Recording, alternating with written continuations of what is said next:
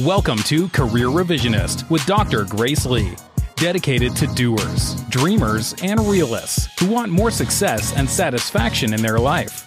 This podcast is about answering one question How can you build a fulfilling career where it's all about doing work you love and growing your income without sacrificing your values? And here's your host. She'd rather ski than snowboard, Dr. Grace Lee. Hey, what's up, everybody, and welcome to another episode of Career Revisionist.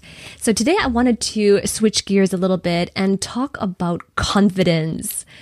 And I don't know about you, but when I was growing up, I always thought that confidence was something that you were given. You just innately had it. You either had it or you don't.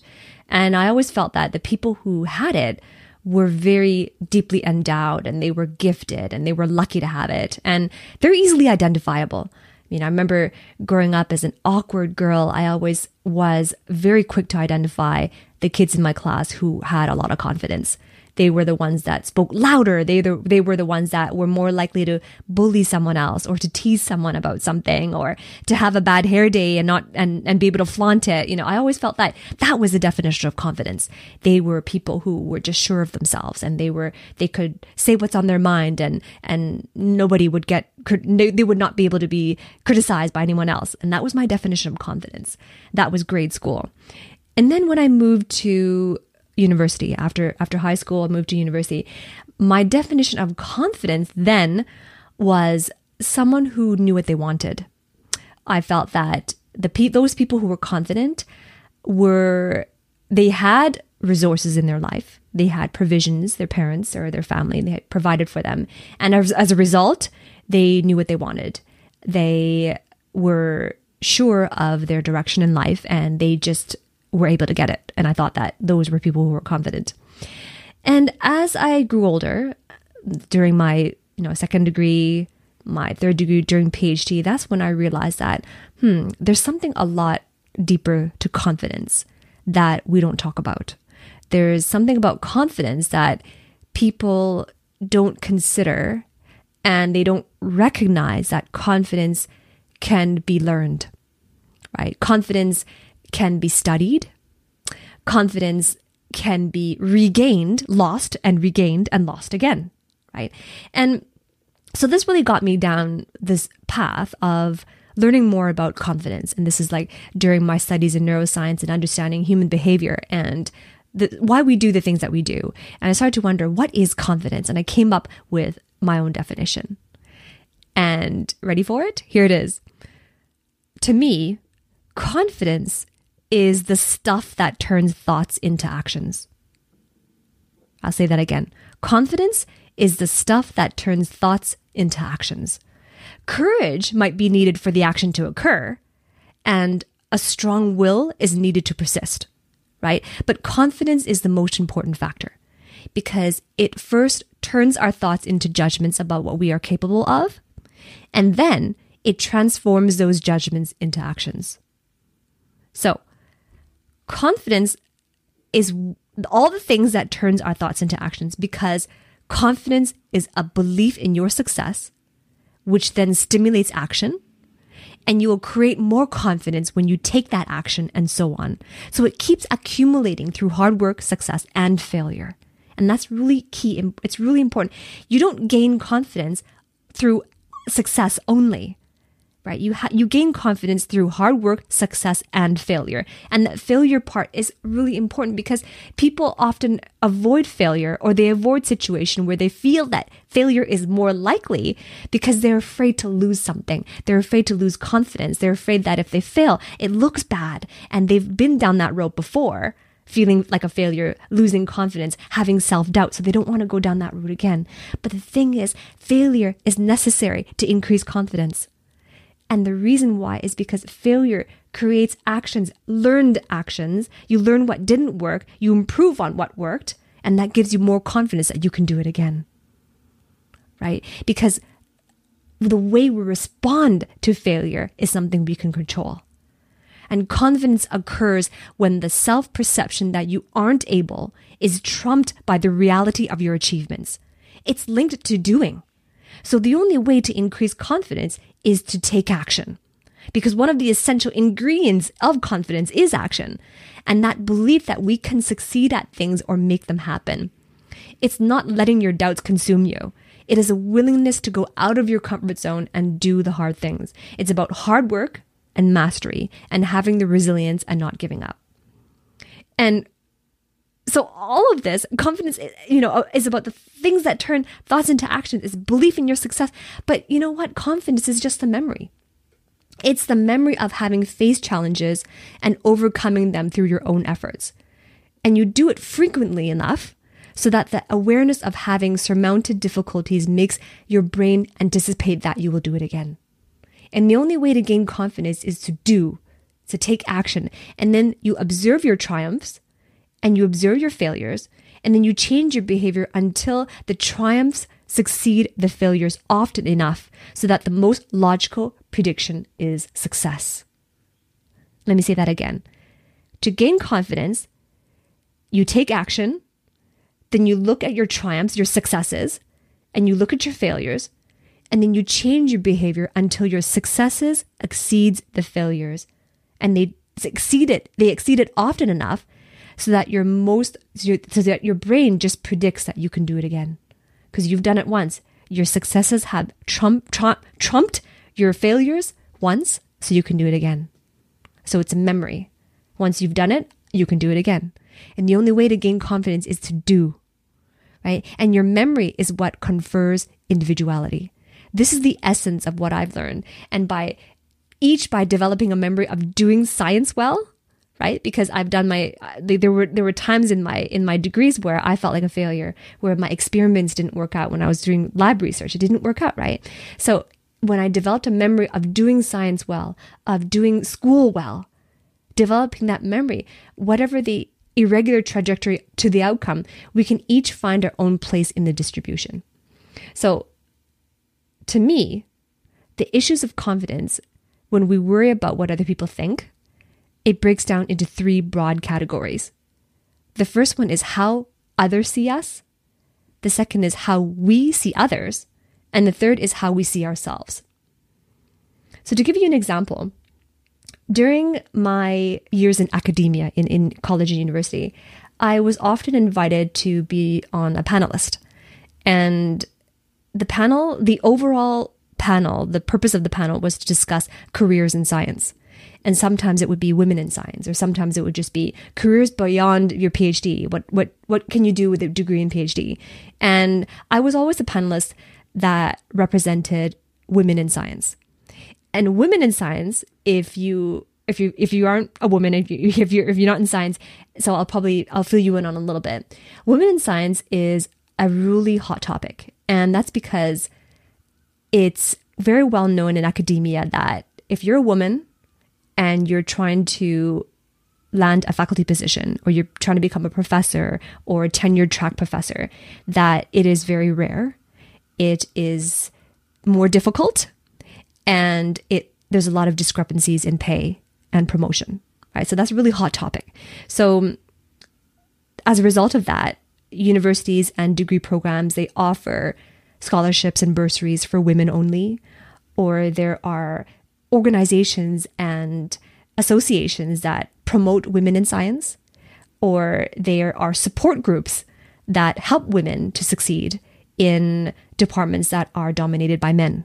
Right? So this is always a hot topic. And every time I notice a theme, every time I was invited on a panel, or every time I went to um, an undergraduate event, or an event where I was speaking or a keynote speaker in the topic of careers or education or navigating careers or anything like that, there was always a subject on women in science and how to navigate a male dominated world.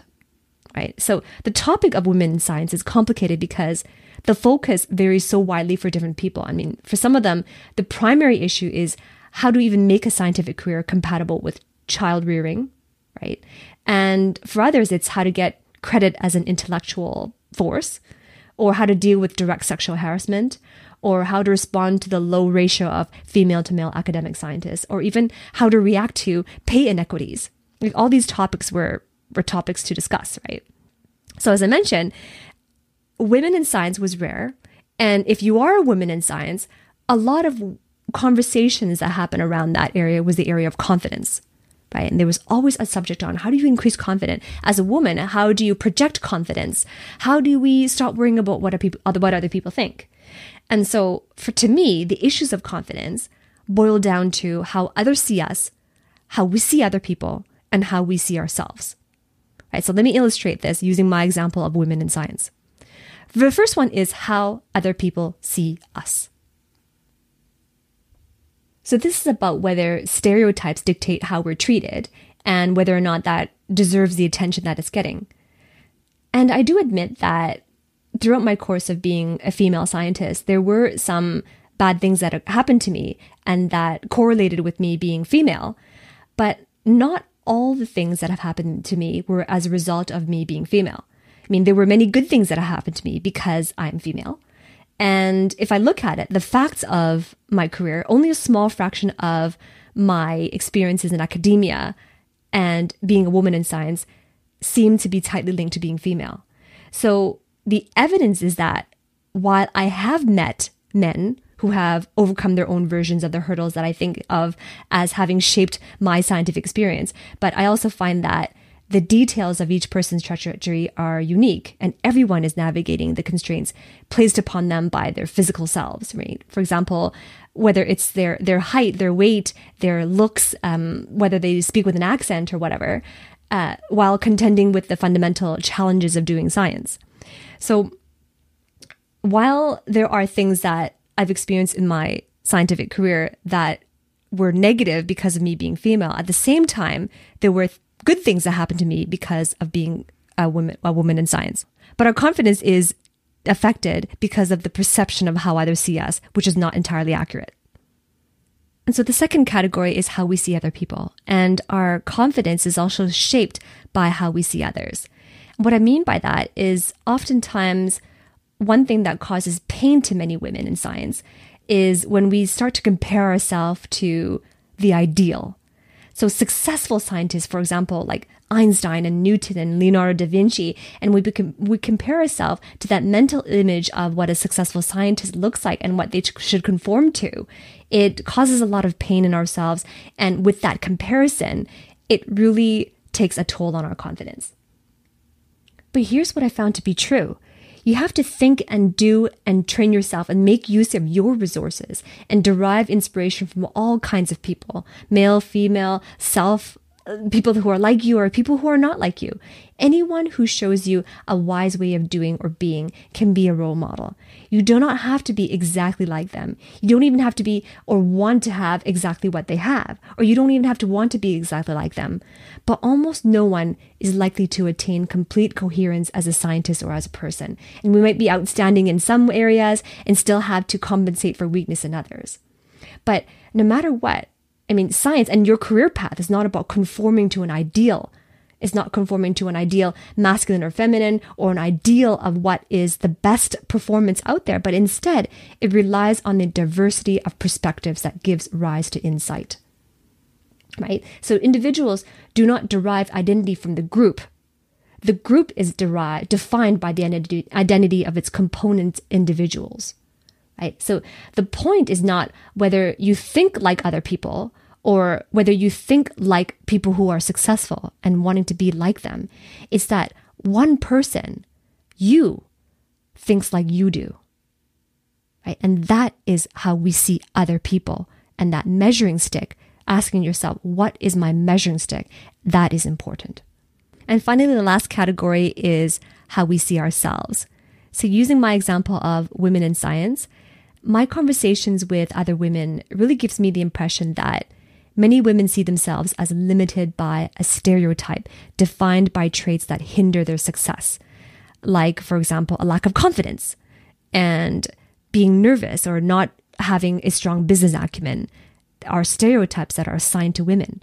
And many women find it distressing that they get nervous before a public performance or that they don't know they don't have strong business acumen compared to their male counterparts.